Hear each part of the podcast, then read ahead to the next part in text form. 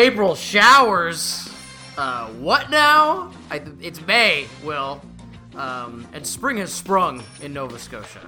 Oh, big time. We're, we're, we're talking, this is May flowers territory. We're, we are firmly in the realm of May flowers, and I could not be happier about it. Um, the you know people talk about this seasonal affective disorder or whatever it's called, with your your glow lights and your you know curtains letting more light in, and I'll tell you. Sometimes you get outside on a nice day and it feels like you uh, just took some sort of stimulant. How good of a mood it puts me in. Uh, so yeah, I for one am welcoming the springtime here in Nova Scotia, beautiful Nova Scotia, with open arms. Yeah, it's an awful truth of human existence that like actually Oh, getting outside no, the getting outside and like being in nature and soaking up the vitamin D from the sun is actually good for you. Oh, yeah. So you can't just Oh, stay yeah. inside all day and watch Arthur. No, you can't do that. I thought you were going to just say that it's awful that, you know, people get depressed by the weather. And I was like, don't tell that to the folks in poor Tromso, where it's like night all day or whatever. It's like night for six months or what have you. No, I I, I mean I think it just depends on uh, d- depends on how you look at it. I don't know the exact science behind SAD, seasonal affective disorder, but it. Uh, I mean, I, I think it's it, it can be at least chalked up to perception in some ways. So with a more with a more bright atmosphere, then it can be easier to look on the bright side of things. That's why all those people out in California are all freaks, Will. Just because it's sunny all the time and they have nothing to measure it against. Where here in beautiful Nova Scotia, we're able to appreciate the spring all the more because we get like six months of winter. As everybody knows, it's always sunny in California. And on a sunny evening, we are recording this new episode of Elwood City Limits, the episodic Arthur podcast. Will Young here, along with my co host, Lucas Mancini. Uh, what makes me very sunny whenever we record these is when we have emails from our listeners at elwoodcitylimits at gmail.com. And we have one email before we get started with the Arthur episode we're going to talk about. So allow me to read that to you. This one is from Oscar Vest, who is one of our newer patrons. Thank you, Oscar. Hey there. Hope y'all are doing well. I'm a new listener to the podcast, and it's quickly become one of my favorites. Arthur was one of my favorite shows as a kid, and I'll still watch on the occasions I have access to PBS. I wanted to reach out to say thank you. I suffer from anxiety and depression and recently had a moderate flare up. Since my usual true crime podcast would have only made the situation worse, I decided to turn on ECL while I tried to literally walk off my episode. Hearing your coverage of some of my favorite episodes helped to keep me sane, and more importantly, safe, and I'm starting to move out of the episode. Your work has more of an impact than you'll ever know, and it really is an achievement to be proud of. So, Oscar continues from here, but thank you very much. We've gotten some really wonderful correspondence in the nearly seven years we've been doing this uh, this show, and receiving those emails and reading them out here for the both of us to hear um, means a lot to the both of us.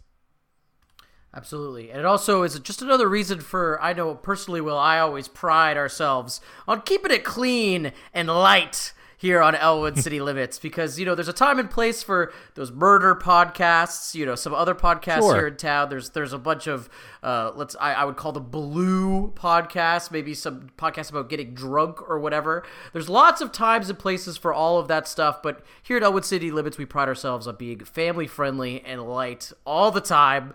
Uh, so I'm glad this particular listener appreciated um, kind of the vibe that we bring.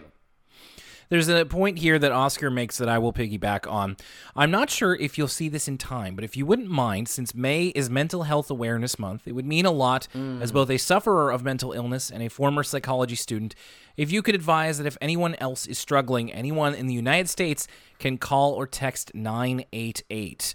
And Oscar's correct there, and I'm going to throw out a couple of these for our Canadian listeners. Now, uh, I tried to do a bit of research about this for U.S. listeners. Unfortunately, I don't really. Uh, so we have 988, and then I kind of didn't know which one was the correct one, especially when it goes state by state. So I'll just say for, Which one's in that Logic song? There's that Logic song. Oh, The yeah. song is just the, the phone number. The- Look up the, the, the Logic uh, mental health song, and there you go. the one eight the one eight hundred something or other. Um, so just a couple of quick ones here for any of our Canadian listeners. Uh, first of all, Uh, there is a hotline you can call called Talk Suicide Canada. It's 1 833 456 4566. If you want to connect one on one with a mental health professional, you can call Wellness Together Canada. It's 1 888 668 6810 or text wellness to 686868 for youth. If you're in the adult category like us, call 1 585 0445 or text wellness to 741 741. And finally, if you are on the youth sides of things from ages 5 to 29 here in Canada, you can still call Kids Help Phone, which I was very pleased to see. Kids Help Phone was very heavily advertised when I was in junior high, high school, and it is still around. In Canada, you can call 1 800 668 6868 or text Connect to 686868. And I'll put all these in the description as well. And uh, coming here in Canada very soon in November of this year, we will be getting our own number for these types of services 988. So uh, that'll be in the future if you need help near the end of the year. But I, I, I mean, I found this very affecting, not just because, and and thank you for the email. Oscar ends it by saying, "Thank you again. Have a wonderful kind of day." Um, especially because when I read it, I was also going through my own uh, episode slash melt meltdown, as I've come to refer to them as. As Lucas said, we we try to keep things light here, so I'll I'll spare you the details, but it does happen uh, to me.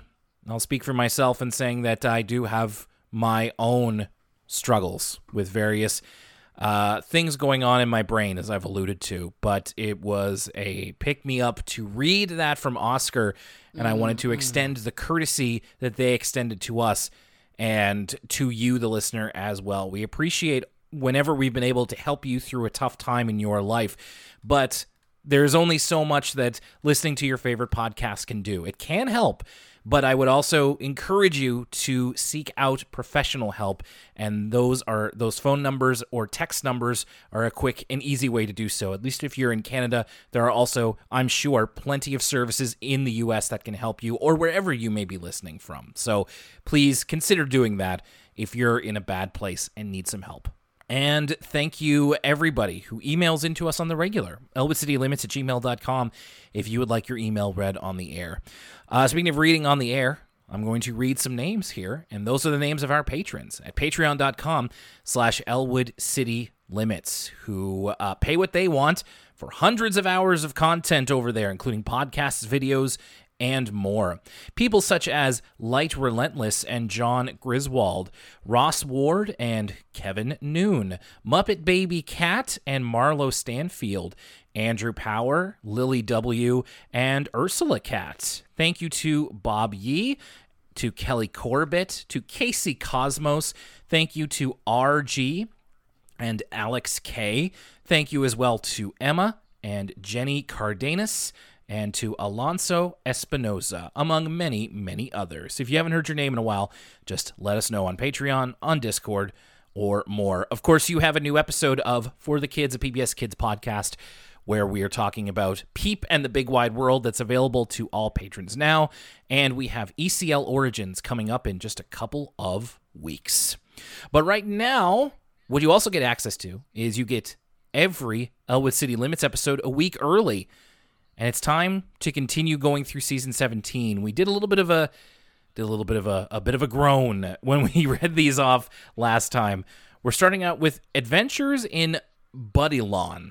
Now, he pronounced this in the show. Was it because I, I remember reading this and it's like I thought it was like Budgelon, but it's like it's meant to be like No, Babylon. So no. Buddylon, Buddy Buddylon. Buddy Buddy Lawn, Buddy I think. Buddy Buddy Lawn. Yeah, because it's Bud, and then the Elon from Babylon. So Yes. Budalon. It's a little imperfect, much like perhaps the characters of Bud and Ladonna themselves. Sure, it's time for us to see if they if they've made any sort of impact on us or continue to. We all we get a cold open here where DW is instructing us what we need to watch today's episode of Arthur, which frankly, we've been flying without rules in terms of how we watch Arthur for years now. And maybe we've been doing it all wrong. Typically, I watch mine in the morning, maybe with a bit of breakfast uh, and maybe even sometimes in a hurry. So I think I've actually been leaving out one or two of these steps. Uh, she even has a, a diagram of what we should be watching on. So the three things that you need are a TV, someplace to sit, and something to munch on. Now this is D- now this is DW's diagram, but she's very quickly amended by Bud, who says, "Well, what if you what if I had to stop myself from doing the Bud voice. It's so easy to slip into, but uh, I've been I've been asked on this podcast to to to keep it to cool it Listen, on the Bud voice.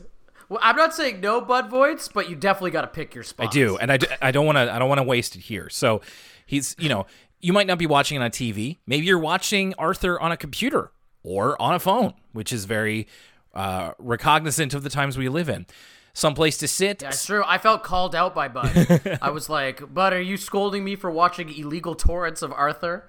Well, well,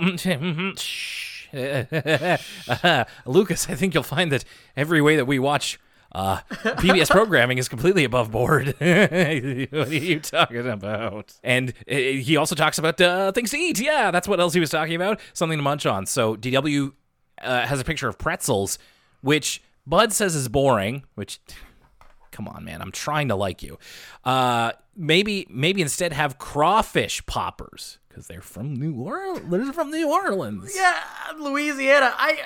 At what point does Bud become like a stereotype? Like it's crazy that everything has to be about Nawlins. You know what I mean? Like, like uh, imagine it. Like if an Arthur character's from Philadelphia, they're not constantly talking about cheesesteak, but Bud's got to get it in about his, you know, his gumbo or whatever he's cooking up. Um, I don't know. Crawdads, yeah. Does yeah. crawfish poppers, sure. And he tacks on two more. He says you also need a toy dinosaur who's also your imaginary friend, which is your favorite character, Lucas. Rapti's back.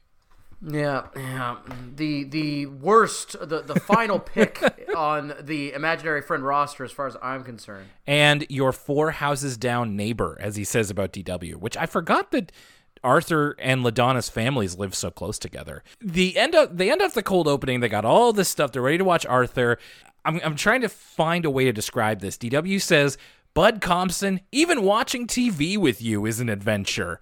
It's like you remember those I, I feel like it's one of those commercials you would watch for a cartoon in let's say the 90s or perhaps the 2000s where it's like there isn't really a hook. It's just that the main character has a big personality, and it's just like. You, I could even see this in the commercial. If this show was all about Bud, it'd be like, even watching TV with you is an adventure. Whoa! even though it's like nothing's really happening, they just like yeah. just do stuff. You know, one one of the slice of life cartoons of the 90s or yeah. 2000s where it's like nothing really happens, but they just have big imaginations or something. Anyway, it was just a very it, it felt out of place. It felt like they were trying to it, this. It, it felt like they were trying to give me like the Bud Compson backdoor pilot. I don't know. It just struck me mean, weird. I mean, this might be a better introduction to the character uh, than um, the one that actually does introduce him. I remember him being pretty annoying at that one, and I feel like uh, I don't want to you know give my review of this whole episode, but Bud is better when he's paired with DW. Um, I think your criticism is totally valid, though, that it's just like this starts to feel like Elwood City is a sleepy town, just like yours, where nothing happens except Bud's from Louisiana and he's got a crazy imagination. So, yeah, like what's with Bud, or like a, a show like that, or yeah, it, it's. Eh. Anyway, it, it, it does. It, you're you're really trying to sell me strong on the Compsons here, and it's just like, all right, well, give him give give him time. Maybe I'll warm up to him. So the idea here is that LaDonna and Arthur are making a diorama for school. They're making a diorama about a woman named Annie Smith Peck, who is a real person. And I did, you know, cursory. I was gonna ask. You did the the pre Lucas ask of uh, Will. Is this a real person? Annie Smith Peck was a real person. She was a mountaineer, as they say in the episode. She was one of the first women to climb the Matterhorn, and the northern peak of the Cordillera Blanca mountain in Peru was named in her honor Cumbre Aña Peck. And sh- mountain climbing was, mountaineering was one of her big claims to fame. She became very well known for it. She climbed mountains into her 80s, so it was truly a big part of her life. She was also a teacher. Uh, she was a suffragette. She was an advocate for airplane travel to South America. Um, she was honored by kind of promoting tourism to South America, and especially through her mountaineering. And she wrote two books about her experiences. Seems like she lived a really cool life, uh, doing what she loved doing. So, very, I very much appreciate when a PBS Kids show, especially Arthur, gives us some of the more, I guess, little known historical figures. Annie Smith Peck, I certainly didn't know about before this episode. And you might not know unless you're particularly interested in mountaineering, maybe, or uh, women slash feminist history. Uh, which, not that I'm not interested in that, I'm just, I'm not as knowledgeable about it. So this was a cool opportunity to learn. So they're making this diorama, and the diorama is of her climbing a mountain in Peru called Huascaran. I might have mispronounced that. LaDonna and DW are being a bit annoying. Uh, one of them throws Rapti into the diorama. And so LaDonna encourages them to use their imaginations in the backyard, which even they can tell is code for stop bothering us. But they decide to do it. They go on an imaginary adventure in the backyard. They find a mountain without a name and they argue about the name. Is it going to be Mount Bud or is it going to be Mount DW? And I will say, they eventually decide that the whole land that they're in is called Budylon. I keep wanting like uh, Babylon has like a soft Y, but I think it more is Budilon or Buddy Lawn. or, or something. I, I I thought I had committed the pronunciation to memory. Yeah, Buddy Stan. that makes the mountain Mount DW within Budalon. So she got it, like it sounds like I'm saying but alon, and I'm like I'm not. I'm really not trying to make fun of the kid. Um, yeah. So Mount DW inside. Looks like an alien. I am Buddy Lawn. No. Yeah, yeah, Bud Budulon, yeah. I don't know. So they are on this imaginary adventure. They eventually decide that they want to camp out back. They they just want to pitch a tent and camp out all night. To which LaDonna and Arthur are like, "Well, we didn't want them to get that into the adventure." Arthur at one point says, "You can take the first shift to LaDonna," and I'm like, "You're not staying up all night. This isn't like you know the Fellowship watching for spies of Saruman or something." So hopefully they don't have to stay up all night to watch them. It, it brings it that level of danger, though. You have a childhood sleepover. Um, that's it, it's funny how novel staying up, uh, staying up past uh, midnight is back, especially at, at you know what is DW four at this Yeah. age. It's so exciting, and yeah, you feel like you're getting away with something. Nowadays, if I'm stayed up past uh, midnight, I've made a grave mistake. Yeah, the only reason why I'm doing that is that time got away from me while I was watching Instagram reels in bed with my wife, and it's just like, oh, we we made a mistake, and uh, yeah, uh, it's- I'm not I'm not I'm not proud to say that I watched Instagram reels, but it's soft. first it's, step is it's soft. It's soft problem. TikTok, and uh, yeah, exactly. there's a lot of back and forth between Bud and DW about what exactly is in the imaginary world and what is where. Bud at one point says that they have an ancient burial ground, and DW vehemently denies this because there's no ghosts in this imaginary world. So they do end up pitching a tent out back and they camp out and everything like they're having a really good time with all this all this imagination figuring out where everything is, but they're spooked by a raccoon and the raccoon steals their sandwiches. So Arthur leaves because he's going to go to Buster's to get a horse figurine for the diorama. And LaDonna gets stuck inside watching a show called Extreme Kite Flying. And she seems to be very wrapped up in the extreme kite flyer whose name is Tex Buttery, who is uh, Sort of flying a, kite Bear on a cliff. Grylls type. Yeah.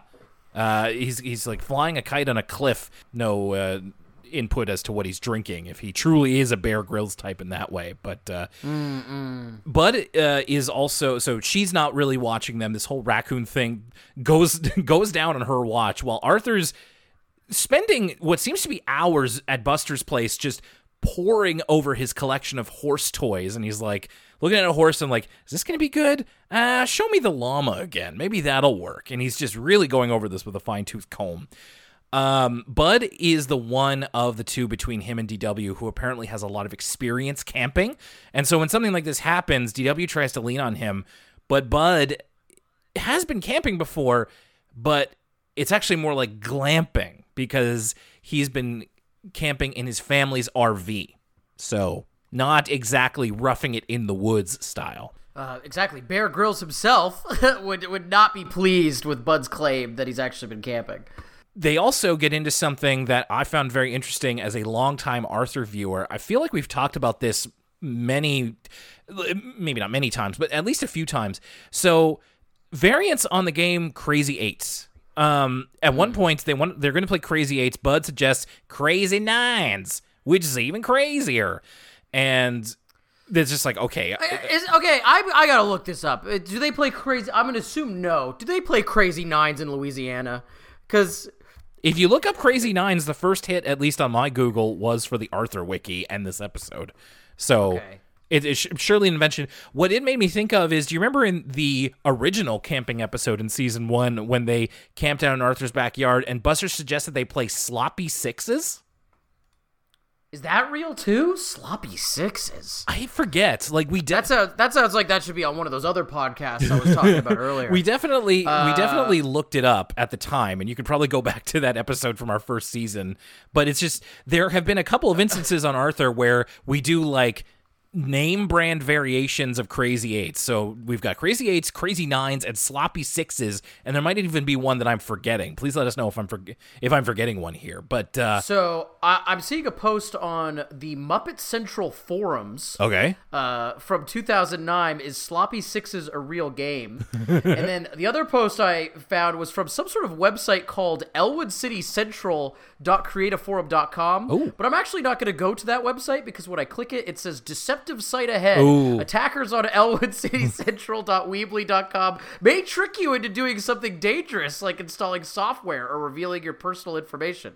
So shooters on uh, deck I on elwood avoid- city pro boards or whatever yeah, yeah. I would avoid that website. There's only room for one Elwood City in this uh, here town partner, and that's me and Will. And don't worry, me and Will will only try and compel you to pay into the Patreon. We will never uh, try and make you download illicit software. and that's pay what you want by the way Exactly, exactly. We give you we we encourage you to pay, but we don't tell you how Mm. much. We we basically close our eyes and trust that you pay at least a dollar or whatever it is equivalent in your in your currency. two kroner my way, please.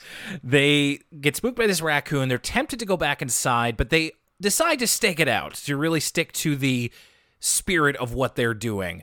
And then, of course, right then it begins to rain. They get inside the tent. Now, Lucas, I think you have more camping experience than I do. We, uh, I'm, I'm certain we've talked about this in the past, where I believe you have been camping before as as a kid and as a young man. I have been camping once and absolutely hated it and never want to again. So I have a question for you. Bud says here, if you touch a tent in the rain, it leaks. And so DW, uh, it's raining outside. DW touches the roof and then it begins to leak. Is that true? So it's like water pools on the roof. So if you Mm-hmm. mess with the roof too much, the water's all going to come down and like you you definitely should not be touching the sides of the tent like you're playing with fire, but I don't know if it's a- necessarily a guarantee the way that Bud is describing it. I'll just say though like being in a tent in general, you're gonna get wet no matter what. Yeah. Even if it's not raining from the condensation. That's kind of I I you know have very fond memories of camping when I was a kid. Uh, I, I the times I've done it recently as an adult, it's been equally fun. But I think my number one most disliked aspect of camping is that when you wake up and you touch the ceiling of the tent and it's just like wet from your own breathing. That's kind of nasty. Yeah. The one experience I have of sleeping in a tent was like it rained and misted overnight, and I left my clo- clothes in the corner and they got wet. And that, those were the clothes I needed for that day. It's just, it's a thoroughly terrible memory of the one time I went on the the Dukes of Edinburgh hike uh, to get my friggin' medal or whatever it was. And uh, yeah, I've it's one of the worst times of my life. Uh, which you know what? If I can say that, I've had a pretty good life. The tent begins to leak. They are in a bit a bit of a spot of bother, but they make a makeshift device. Really, it's just a way for to hold up the umbrella that they brought with them. Because earlier, DW goes over all the stuff that they brought. So, sandwiches, flashlight, umbrella, all this other stuff. They find a way to stave off the rain with this makeshift device. Arthur comes back. LaDonna realizes they haven't checked on either of them, and they find them. They're okay. They're relatively dry. They've figured out the problem, and then Arthur and LaDonna just curl up next to them and fall asleep, and wake up the next morning. They, uh, Bud and DW are very much enthused about what they've been doing.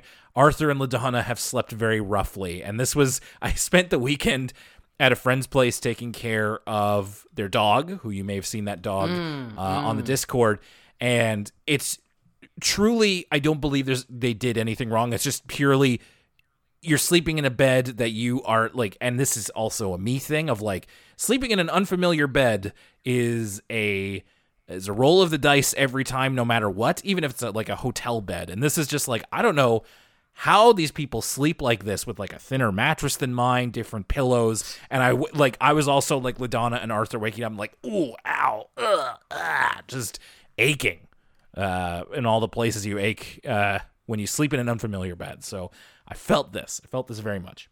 And now a word from us kids. And now, a word from us kids. The, uh, I don't have too much to dwell on this about. It's the Beaver Summer Programs, which is a summer camp. And today, their thing for when the cameras are following them is they are exploring outside to find different things, which includes trees, moss, leaves, a caterpillar. Later, they find a slug.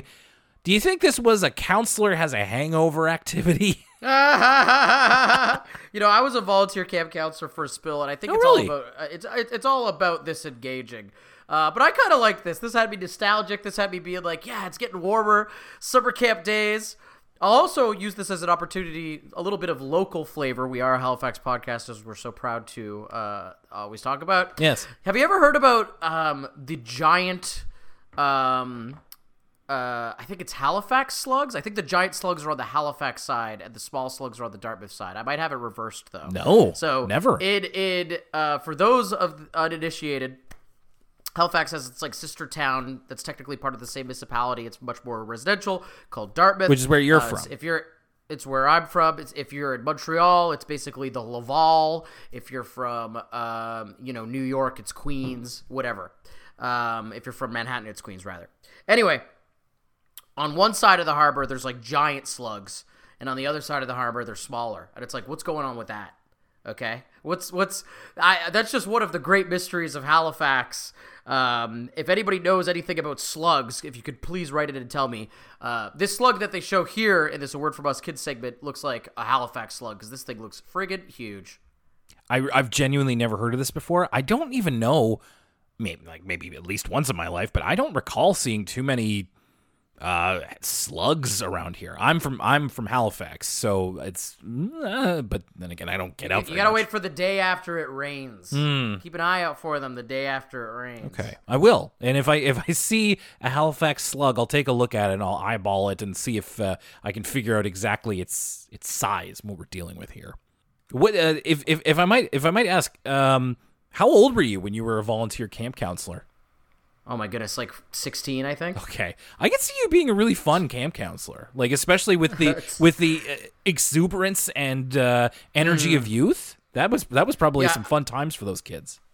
I got youth pastor energy. You know, I could uh, turn turn that chair around and start talking about, um, you know, why the original rock star, you know, the original, you know, uh, superstar was probably uh, JC, the big man upstairs. So I think yeah, I, uh, I, I, I, I appreciate you saying so well. I think that does you disservice. I think there's a bit of negativity with youth pastor energy. I, I camp counselor energy. I think suits you a lot better. It uh, puts over your your enthusiasm and your natural energy. So and your engaging personality. Whereas youth pastor energy that can that can go from insult to compliment on a dime uh, in terms of how you present yourself.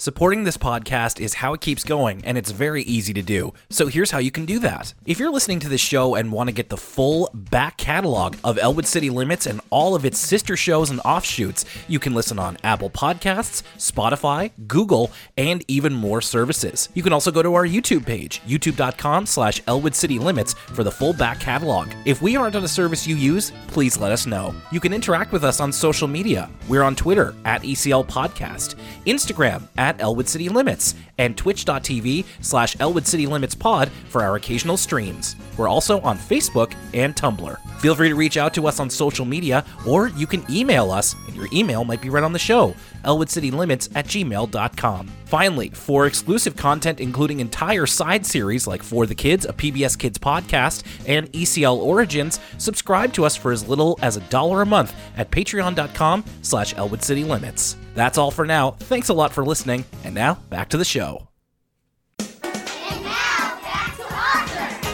And now it's it's right in the title. Well, actually, it's right in the title for both of these, but this one is even more in the title. This is Ladonna Compson, Party Animal.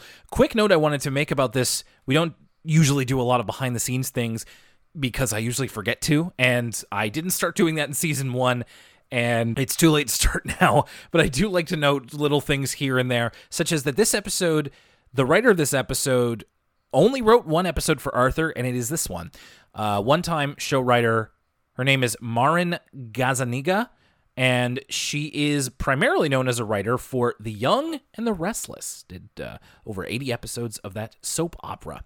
So in this cold open, LaDonna is demonstrating having a lot of things on your plate, a lot of things to juggle by juggling a lot of apples. So she's, you know, juggling two apples, and then a character comes on screen and invites her to something, and now she's got three. And another character comes on and invites her to four. And then uh, uh, Arthur's like, hey, I thought you were going to teach me how to juggle. Then it's five. And then Bud comes on and he says, I didn't even know you knew how to juggle. And then that causes everything to fall down, which he wanted to do because he was hungry and he steals an apple. We need more of the harmonica leitmotif for the Compsons. There was when Bud came on, there was a real nice like, you know, he did the thing where the apples dropped and he's like, I was just hungry.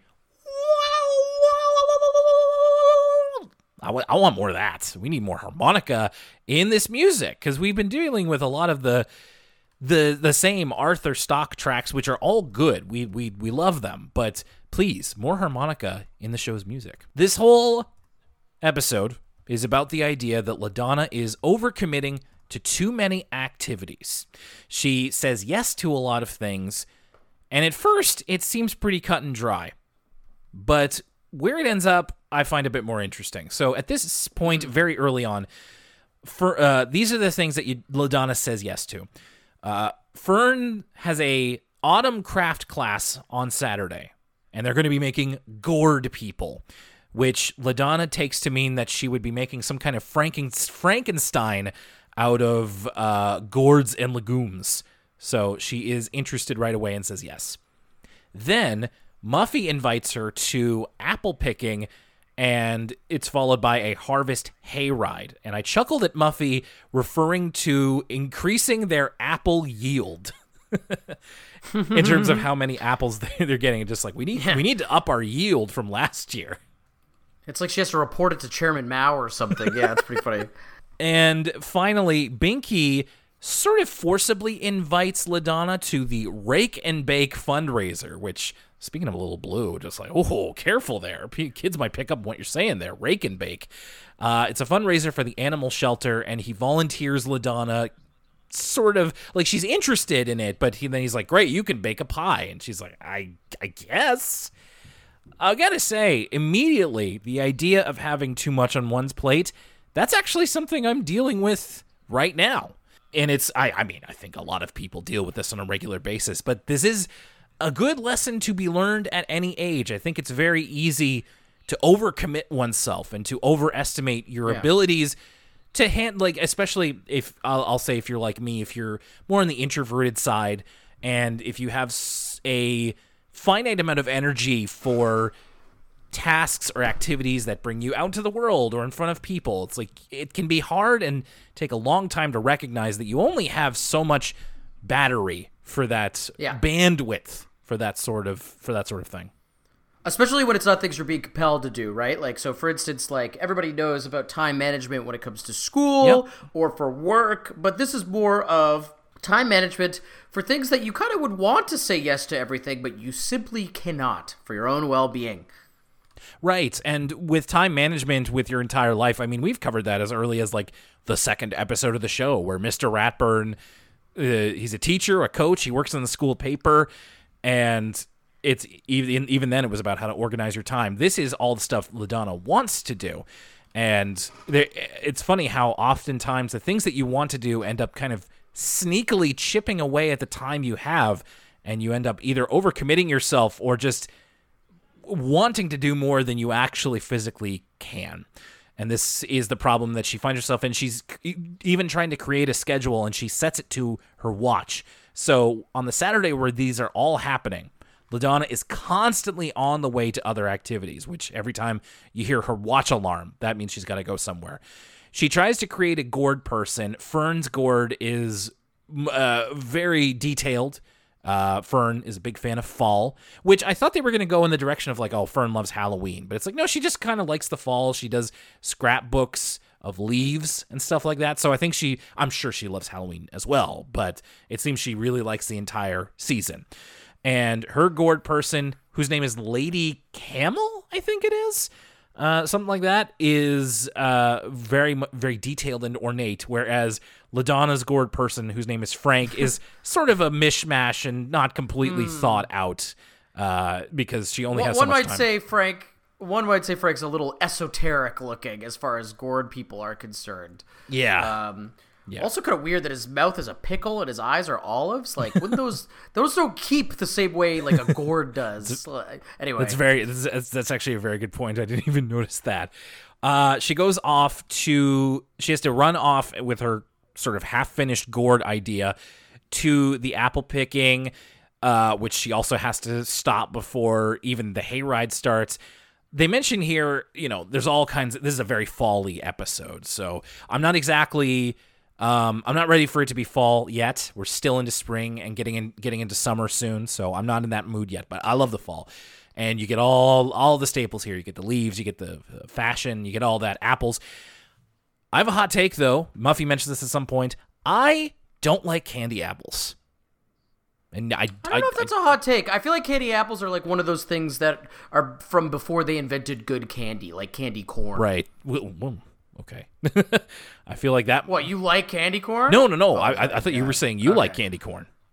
No, no, no, no, no. I'm saying candy corn is like from a before time. Like like candy corn to me feels like Dickensian candy. Uh, before we actually got this the crazy cornstarch and chemicals that we need to make good candy. Uh, like lemon heads. I will say that I don't mind candy corn. I would just never choose it. It's like if it was in a Halloween bag, it's like, all right, well, I'll eat it. But You know what? You know what, Will? I'm gonna keep it a buck with you. I'm gonna put all my cards on the table. I don't think I've ever had a candy apple. I'm gonna keep it 100. really, I think I don't think I have. it, it it took me a long time before I had one. In fact, I think I had one. It might have been when we were working at the radio station, maybe, or like within the last few years. I just remember having it. It's kind of this is this is a uh, this is a term that I'm seeing used a lot uh, in the last couple of days. You ever you ever hear like a, a word or a phrase that kind of worms its way into your brain, and then you kind of hear it everywhere? Candy apple Yes. is uh, juice that is not worth the squeeze.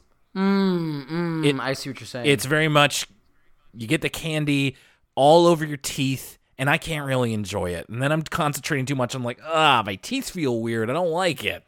So, yeah, not a fan of Perhaps candy. the candy and the apple would be better separate than together. Oh, give me an apple any day. That's a preferred fruit of mine. I love apples. I love candy, just not together. It's, you know, there's a couple of those combinations where it's just like, I would just rather have these separately if you don't mind. So LaDonna has to rush off from the apple picking to the next thing, which she has to hurriedly make an apple pie. She makes the apple pie and she has enough time to clean up because she made a big mess. She comes back and Bud.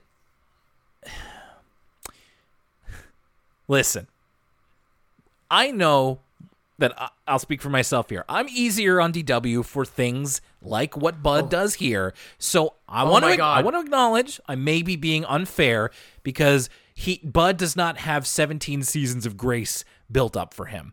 What happens is that there's a big bite taken out of Ladonna's pie, and both Bud and Rapti have apple pie all over their faces, and Bud's like, "He's a pie-avore. He did it." I reacted very negatively to this, and uh, not to say like I wasn't screaming at the screen or something. I was just like, "Oh, fr- come on!" Like just got mo- angrier at this little child than I should have. So, yeah, I just want I want to own Will, up to you're that. not alone.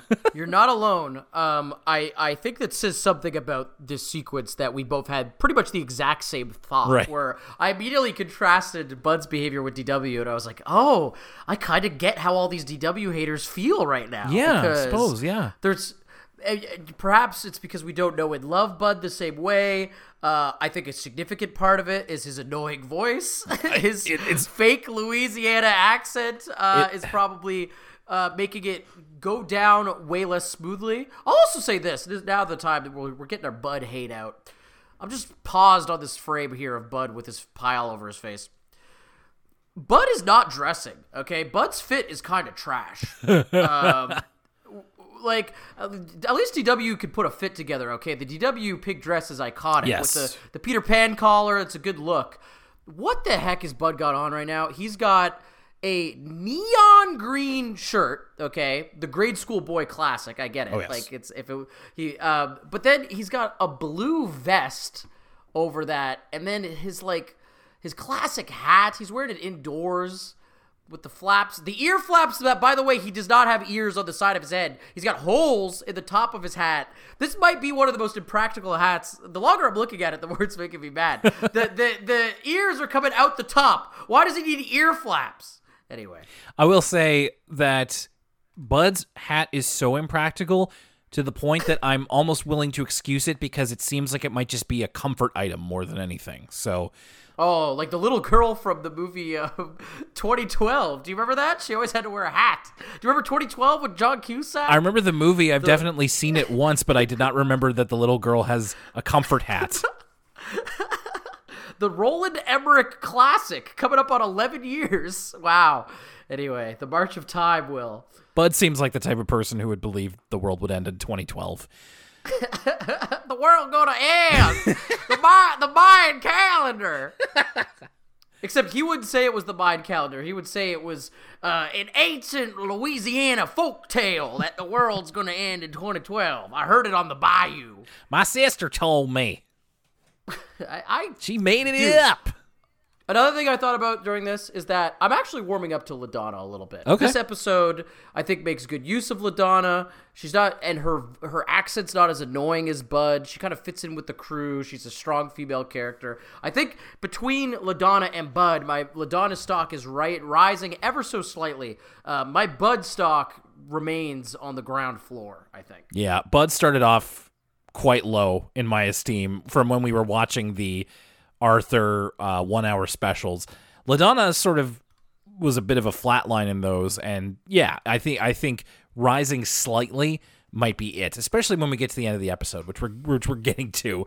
Um, at the rake and bake, it's all about they're raking up leaves in Mrs. Tibble's yard, and then they're going to be and they're also selling baked goods. LaDonna has her leaf pile. For some reason, she loses a single leaf off the top and she chases it around the yard. She even walks through Sue Ellen's leaf pile to get this. What happened?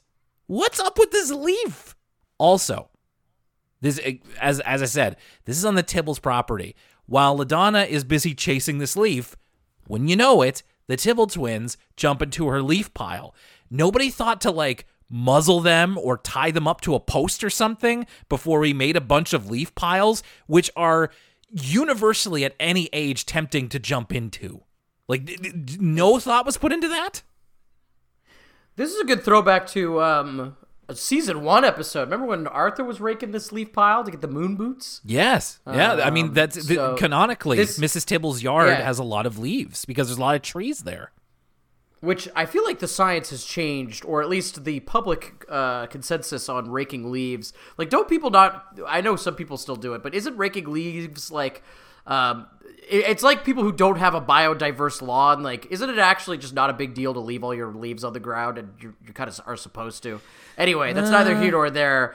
Um, I think I know what you mean. it's especially like I feel like the common wisdom is, when you're talking about something like mowing the lawn, like leave your lawn clippings on there is what I'm to understand is the common thing now. When it comes to raking leaves, I mean, I think it, it all depends on like what you want personally in your yard because, you know, when I when I lived in a house, raking leaves was the big fall activity. But maybe there is something to leaving it in your garden area or lawn or something to that effect that is more environmentally friendly. I'm not sure. The end of the day, she gets to do everything except she runs herself ragged. She is completely dead asleep by the end of the day. And she has a dream that night that all of her friends hate her and do fun things without her. She's just like me for real. She thinks her friends hate her and have fun without her. Uh, but the, specifically because she went to everything, but she didn't stick around. So she they all go on this hayride without her. And if that wasn't bad enough in the dream, she's bo- she's bothered and swept up in a leaf tornado. And then a giant version of her gourd person attacks her and she wakes up in in fright. So not only is her anxiety social, but it's uh, a danger to her physical life in her dream as well. This leads us to the end of the episode where LaDonna is worried that everybody that her friends are mad at her. Arthur is waiting for her on the steps of her house, and she expects him to be mad that she left the rake and bake early or that she just didn't commit her whole time to it. But no, Arthur just wants to take a walk with her. And we do get a little bit more into her character here. As they are going on a walk, LaDonna says that she agreed to do everything, even though it wasn't in her best interest, because she wants everyone to like her. She doesn't go too far into it beyond that, but she does explicitly say that she did all this because she wants everybody to like her. But Arthur counters by saying that everyone invited her to their favorite events because they all want to make her first fall season uh, very special. As she says earlier in the episode, she's never really seen fall before. She's a little bit of a Sue Ellen thing, where Sue Ellen didn't really see snow uh, until she lived in Elwood City. So very much in the same way, LaDonna never saw a proper Canadian Eastern United States autumn season until Elwood City. So they all wanted to make it special for her, which is consistent with how she's been characterized so far. When we first saw her, the reason that she had that whole thing where she was telling tall tales and spinning stories is that she wanted everybody to like her. So that seems to be her consistent anxiety. As much as we mm. picked up on it in other characters, like Arthur is often insecure about his maturity. Uh, the brain is insecure about his intelligence. There's all there's there are telling insecurities that have evolved over years and years and emphasized or de-emphasized. With LaDonna, it is that she wants to be everybody's friend and she wants everybody to like her, which is a very not only consistent with her character, it's very relatable. Like I I have that same feeling as well. So I can see how you're saying that she's rising a bit in your esteem. This is also a good opportunity for them to actually, you know, Arthur characters are usually pretty permanent in their kind of status within the friend group Yeah. and their mentality. Um, but as LaDonna becomes, you know, she's not the new person on the block anymore, and she's just an integrated part of the group. This is an opportunity to actually have a rare kind of arc to a character throughout some uh, multiple episodes. So that's exciting to see as well. Yeah, and I hope that we continue on with it. This was the big feature, at least in season 17, and they've had their own episodes so far too, of the Compson family, of LaDonna and Bud. So, with Adventures in Budylon, Lucas, we've said that Bud is not exactly our favorite character. Did this improve? Did this the, did this improve his standing? Did it not? What did you think of it in general? So I thought it was pretty mid. Um, like the episode itself is totally fine. I think it's mostly carried by, carried by DW. It's because I like DW and watching DW and Bud use their imagination isn't the, like it didn't bore me. There was nothing bad about it. Um, but Bud is certainly not a strong element in the episode, and I think it's just mostly forgettable if anything else. I agree. The, not really a whole lot to say about it. It's very much in we we talked about last week about how the dog and baby episodes often feel like Rugrats.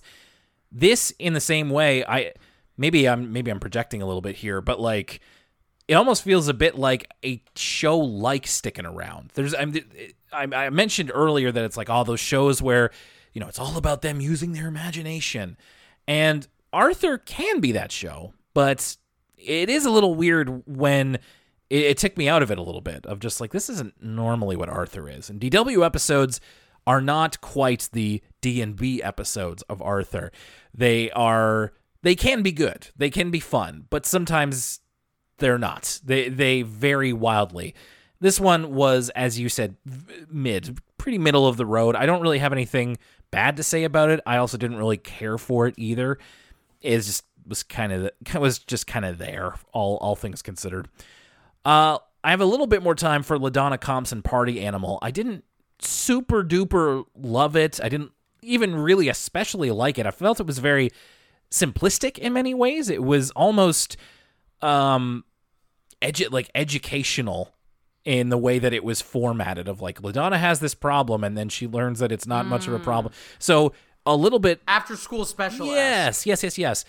Which is, I think, a little bit below what Arthur can shoot for. However, I will say that LaDonna came across well in the episode, and it is it's a big fall vibe episode, and I think that also helped my experience of it. Where I love the episodes that are very much a slice of the season that they're in. Arthur has all of these, and this is a real good one to add if you have a fall Arthur playlist. I think that would be cool if you uh, separated Arthur episodes by season in terms of season of the year. And this is very much, it has everything. So it got me excited for fall 2023, although, as I said, not super ready for it yet. So I think that this was an interesting opportunity to give a little bit more to LaDonna, even though it didn't exactly improve uh, Bud at all. And if we're if, if we, the the the truth is that if we're going to like them more, we have to see more of them. So this was a step in the right direction, and hopefully the next Compson focused episodes will continue to be even stronger. Uh, we are on the exact same page um, with both of these episodes, really. The LaDonna uh, party animal.